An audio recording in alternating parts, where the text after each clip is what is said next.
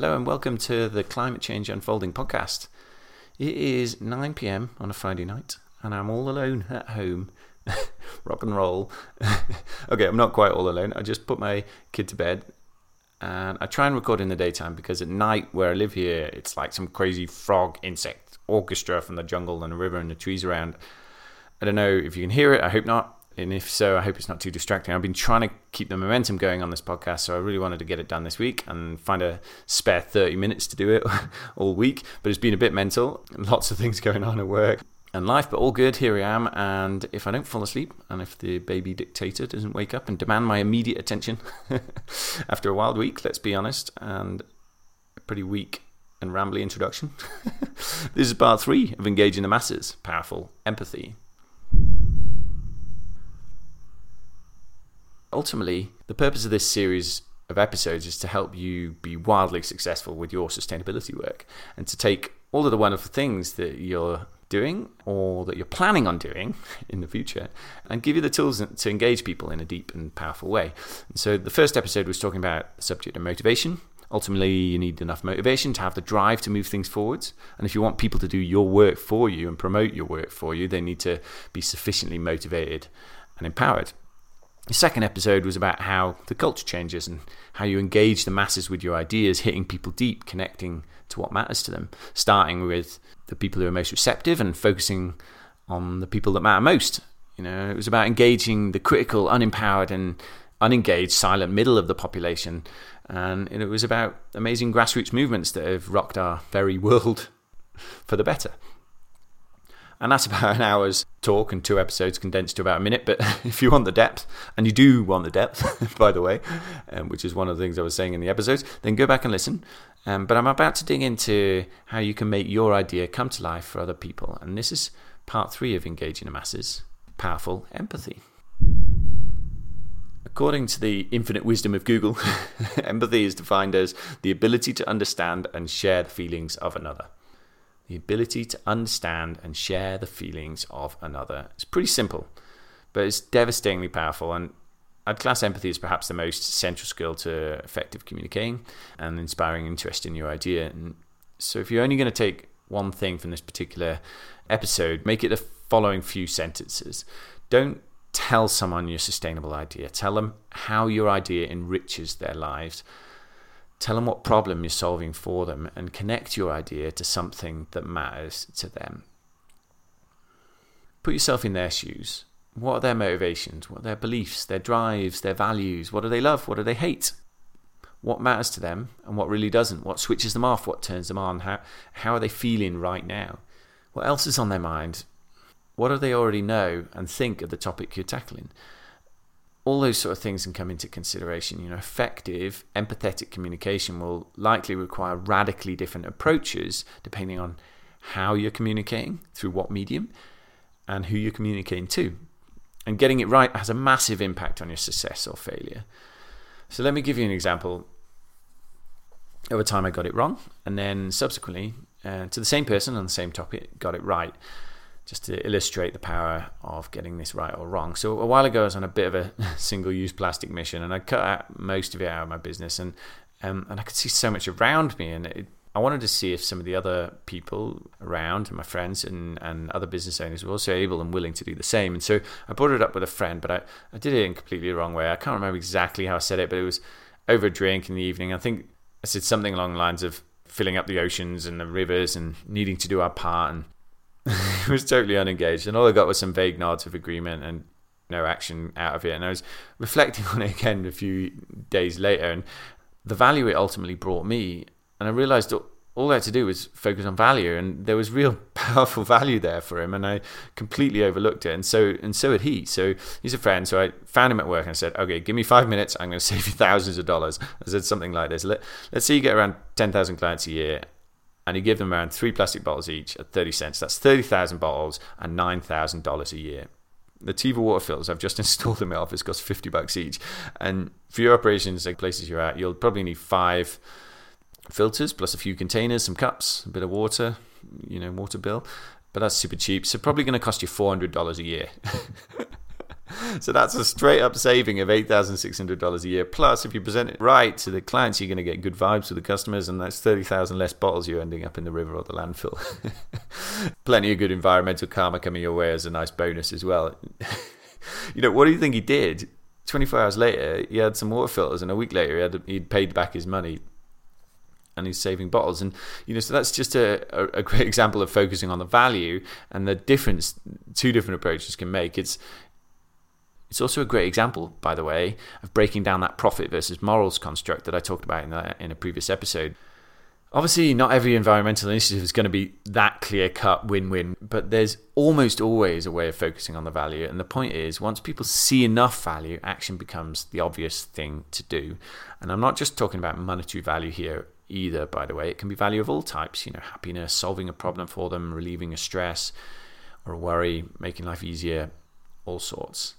So focus on the value.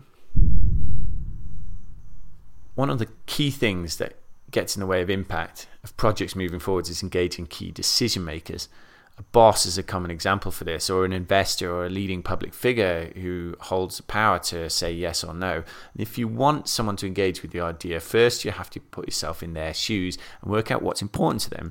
Where can your idea bring value to them? You know, whatever communication and dialogue you have with that person, a significant portion of that communication should be in bringing the value to life for them.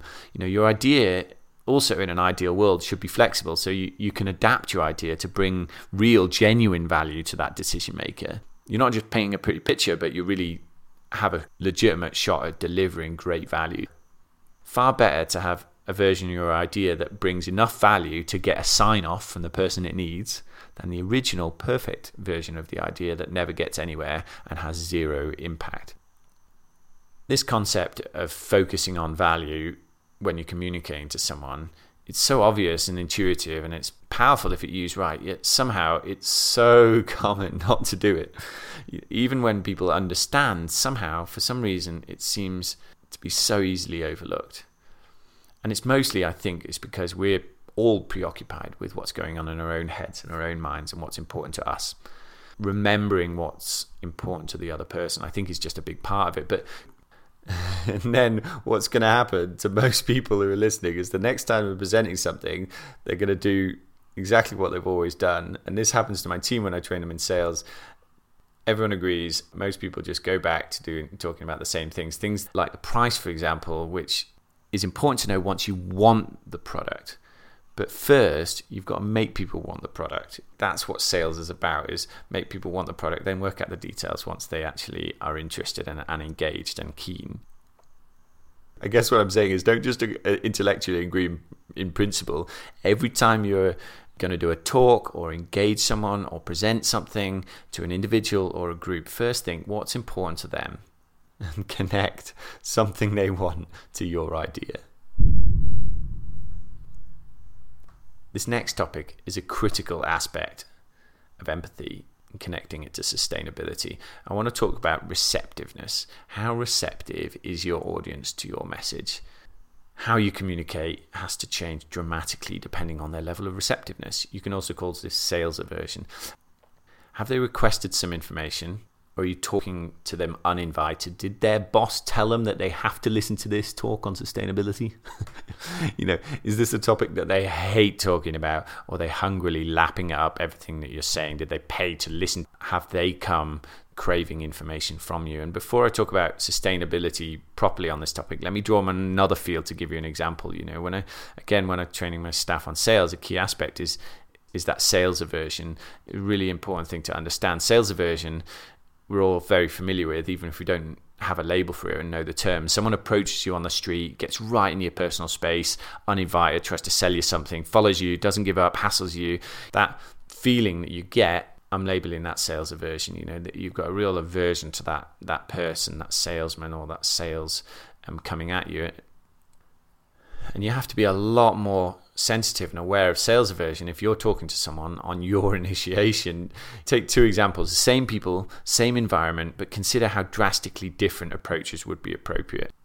random example. Joe Bloggs is upset by the amount of plastic waste in his office. He knocks on his manager Sally's door to discuss the issue with her. Sally's super busy and has got a lot on her plate. She's stressed about a range of things, but you know, she nods, says, "Okay, Joe, come on in." And then he gets going on what he has to say. In the second example, Sally's seen the waste problem, knows Joe is knowledgeable and passionate about it, so he asks Joe to come to her office and discuss how to solve it. So it's the same people the same office, same communication medium, they're just face to face, two of them talking, dramatically different dynamic. And when sales aversion is there, you need to be a lot softer and a lot more sensitive with your approach. You know, focus on the benefits to Sally to get her attention and then talk practical details later.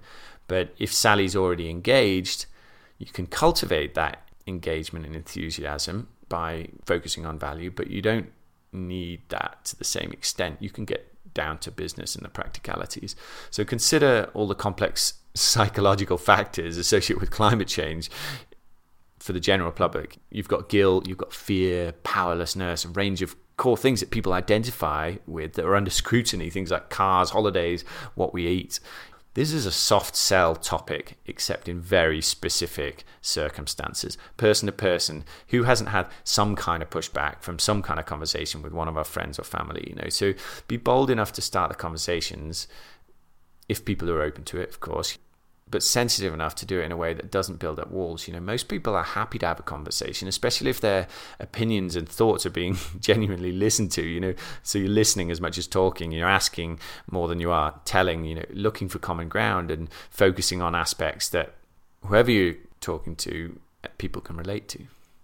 Ultimately, what I'm trying to say is be sensitive to that sales aversion, that receptiveness, because even a little bit of lack of sensitivity about that will create real problems for your communication and engaging people in your ideas.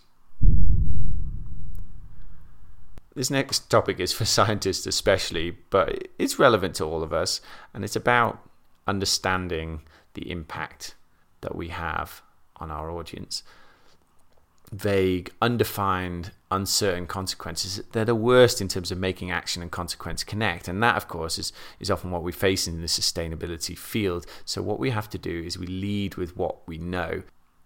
Lead with what we know. I get it. Uncertainty is part of climate science. It's also a massive obstacle for clear, direct actions. You know, scientists are very cautious about overstating what we know for good reason, but they are, in doing so, undermining action. At least lead with the things you know that are proven. So people get the idea first. There's a clear consensus, a core message that's known.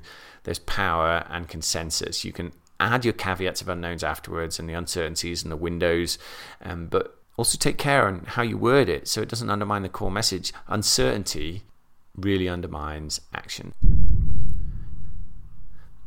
I want to talk a few more specific practical examples of using empathy. It's not just about understanding the values of your audience, it's also about communicating in a way that's relatable to your audience too, with language that people can understand. I just last night attended a meeting in capital city Kampala hosted by the head of the World Bank in Uganda and it was about World Bank conservation area that's supposed to protect the riverbanks and the section of the Nile River, but is doing a miserable job following through on its aim and they held this meeting to engage the local stakeholders, community members, tour operators, um, because they've been told by the board of the World Bank, based on an inspection, that they found their action to be really ineffective and inappropriate and, and not in line with what the bank's policies are. So it was held in a shiny office in central Kampala, capital of Uganda, right in the middle of the central business district. We had to walk through enormous, posh, sort of elaborate glass doors to get into the meeting room and there's a fancy metal work placard above the these big entrance doors saying end poverty across the door. And it it's a highly technical acronym filled policy oriented powerpoint presentation and they're talking to community members local community members from the village it's come 3 hours on a local Matatu bus, which is you know like the local transport, and they're, they're so out of touch. It wasn't even funny. You know, it's the best bit of the meeting was afterwards when one of a very few local councillors who made it out from the village. You know, one of hundreds of local councillors that could have been there. Only a few of them made it, but. Um, he took a very posh looking tablecloth style napkin and loaded it piled high full of all the remaining food and snacks that were laid out. You know, scraped them all into this enormous pile and folded them up, grabbed another napkin, wrapped it at the top, and like tucked it under his arm. and he walked out, and it was just so obvious. He he barely understood a thing that's been said. He knows he's not going to get listened to anyway. You know, and he might as well take home enough free food to to feed his extended family for tonight. You know, I saw one of the World Bank guys just watching with like absolute shock you know, it's just a hilarious moment to illustrate this disconnect as this like guy walked under this end poverty sign with this posh napkin full of these uh, fancy snacks. anyway, so that's just a like a, an immediate example of someone getting it terribly wrong. You know, using the wrong type of communication and a wrong type of language uh, that people couldn't relate to. So the point is use your you know who's your audience? You know is academics? Don't be shy to talk like an academic. If you're presenting to them if it's the general public don't talk like an academic. You're going to put up barriers you know they're not going to understand the acronyms anyway. I'm not saying you should pretend to be someone that you're not. People see through that. It's going to come as unauthentic and insincere you know, don't stand in front of a group of inner city street kids and start rapping, talking like you're down with the kids. You know, you know, you, you're gonna get laughed off the stage. You've got to be sincere, but try and find common ground. You might have a different belief system to your audience, but just stay clear of the differences. Use words that they can relate to, but it doesn't mean you you can't still talk from your own heart and use your own sincerity about the things that matter to you, but things that also matter to them. Good strategy to avoid the values that are specifically not in line with your audience and be true to what you think, but be selective. so, an interesting example of that, and that's quite an important topic to discuss, is the conservative liberal divide. Imagine the political spectrum liberals on the left, conservatives on the right. Democrats and Republicans, if you're from, from those days. But in general, the Liberals are much more engaged with climate and sustainability issues than conservative and topics of climate change, for a range of reasons, are intertwined quite closely with values that are distinctly left leaning. And if you want to take this issue or your particular idea, a bipartisan mass adoption thing, you really need to consider the centre right, not the extreme right, you know, which people focus on a bit too much, which are a bit of a lost cause, uphill battle for climate change and sustainability, but the people in the middle are leaning slightly on the conservative side. So if you're a liberal and the decision maker that's going to sign off on your project is a centre right conservative, and by the way, that's not that unlikely a scenario. A lot of CEOs or high up members of society, let's see, do lean to the right side of this political spectrum. So you need to consider what's an effective way to appeal to someone with pretty fundamental different values to you if conservatives ultimately, in a sort of grander scale, public scale, are going to engage in this climate change issue, they need to hear language and narratives and, and values that speak to them.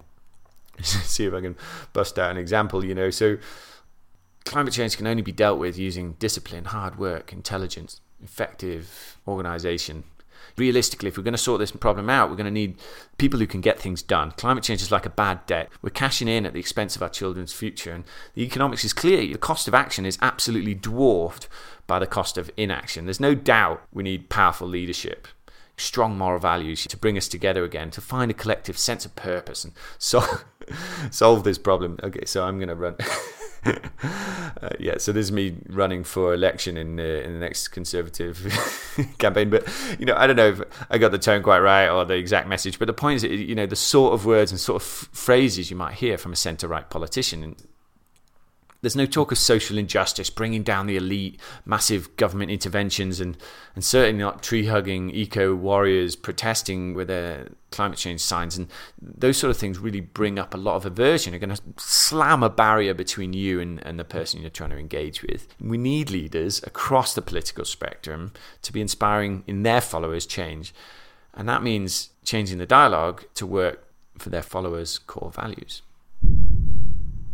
If you find yourself in a situation where you're talking to people that are very different, starting with common ground, especially common values, it shows you both human and it sets the dynamic of the conversation initially, at least as non confrontational. So, good tactic for conflict resolution is to start with common ground. Start with something that you agree on, and that's the basis for the conversation. It's a really good tactic. So, just something I wanted to kind of like highlight and draw on a little bit more on that previous discussion. People don't remember what you said, they remember how it made them feel. I don't know who said that quote, but I love it. How you come across makes such a difference to whether someone engages with your idea. Surprisingly, it's almost more than what you're saying, which is crazy, really. You take politicians. How many times have you heard a voter say something like, I don't agree with everything he says, but he seems like a genuine, straight talking guy? you know, so politician particularly jumps to mind for that. But it's it's a pretty well known fact that most voters end up voting for the leader they would most like to sit down and have a beer with. Which, when you think about it, is just complete madness. And it fascinates me. You know, what are the chances you're going to sit down and have a beer with your prime minister or your president? Or what are the chances that your president's beliefs are going to, in some way, be implemented and affect your life in a practical sense? It doesn't matter one bit whether you'd enjoy having a couple of pints with him or not. It matters what he's going to get done and what he's going to stand for. But, you know, we're funny creatures and not the logical things we would like to think we are.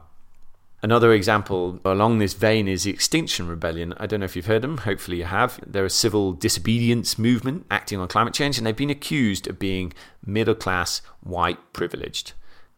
And that's potentially undermining the message they're bringing. And, you know, of course, we shouldn't be judging them based on the color of their skin, you know, and we shouldn't be judging them whether they're poor or wealthy, or even a, in a perfectly logical world, we wouldn't even judge them by the exact way that they're communicating their message, which is also a little bit controversial. We should be listening to the power and the clarity of their message, but as human beings, we're strange creatures, like I said, we're not logical. A takeaway from all of that then is if you want buy into your message, you have to have a high level of sensitivity to how you're coming across to your audience, and that's empathy again. And to do that effectively, you have to remember how dramatically different people's values and backgrounds are. What context are people going to be seeing you in? Through what filter do they see what you say? How many opportunities have been missed by talking to the right person at the wrong time? You call a busy person unrequested, immediately launch into a 20 minute sales pitch from your idea. Actually, not just a busy person, pretty much anyone just ask if it's a good time to have a chat about something you might be able to work together on. You never know if they're at the kid's birthday party or just had some terrible news or they're halfway through an argument with their spouse. Even the act of thinking about whether it's a good time for them is is a sign of basic empathy, having a, some level of sensitivity to how they might be feeling. And it immediately sets off the conversation in a respectful kind of way turning obstacles into objections. And this is a sales concept. So part of sales training I've done for staff and other people in the past, and it totally relates to engaging decision makers as well. So an obstacle is something that's stopping someone engaging with your idea. But an objection is almost the same, but it's an obstacle that's been verbalized or voiced. So good questioning and good listening help turn obstacles into objections. And once they're voiced, you can tackle them head on. It's much easier to solve that problem if it's been verbalized. Even if you can't see a solution immediately, say, thanks very much. That's really important. I see what you're saying. It's important we address that. Let me think on it and I'll come back to you on that. When someone's on the fence, you're trying to get a decision and you're trying to move your project forward, but something is getting in the way. Ask, what's your primary concern here? What's getting in the way of getting this done? Those sort of questions immediately going to draw out the key answers. They probably got a mix of things going on in their head. They probably want to do it for some reason and don't want to do it for others. By focusing on value, you cultivate the desire for that project or idea. By turning obstacles into objections and by tackling them head on, you remove the things that are getting in the way. It's an important point, critical for getting things done ultimately, I just talked for however many minutes about empathy and the skill of using empathy to connect your idea to something that matters to your audience. And to be honest, I basically explained it all in the first few minutes and I just re explained it then in about 20 seconds. But if I'd stopped there, the importance and the power of empathy, I think, might have got lost. The rest was examples and context and a framework around those basic principles of using empathy to communicate effectively.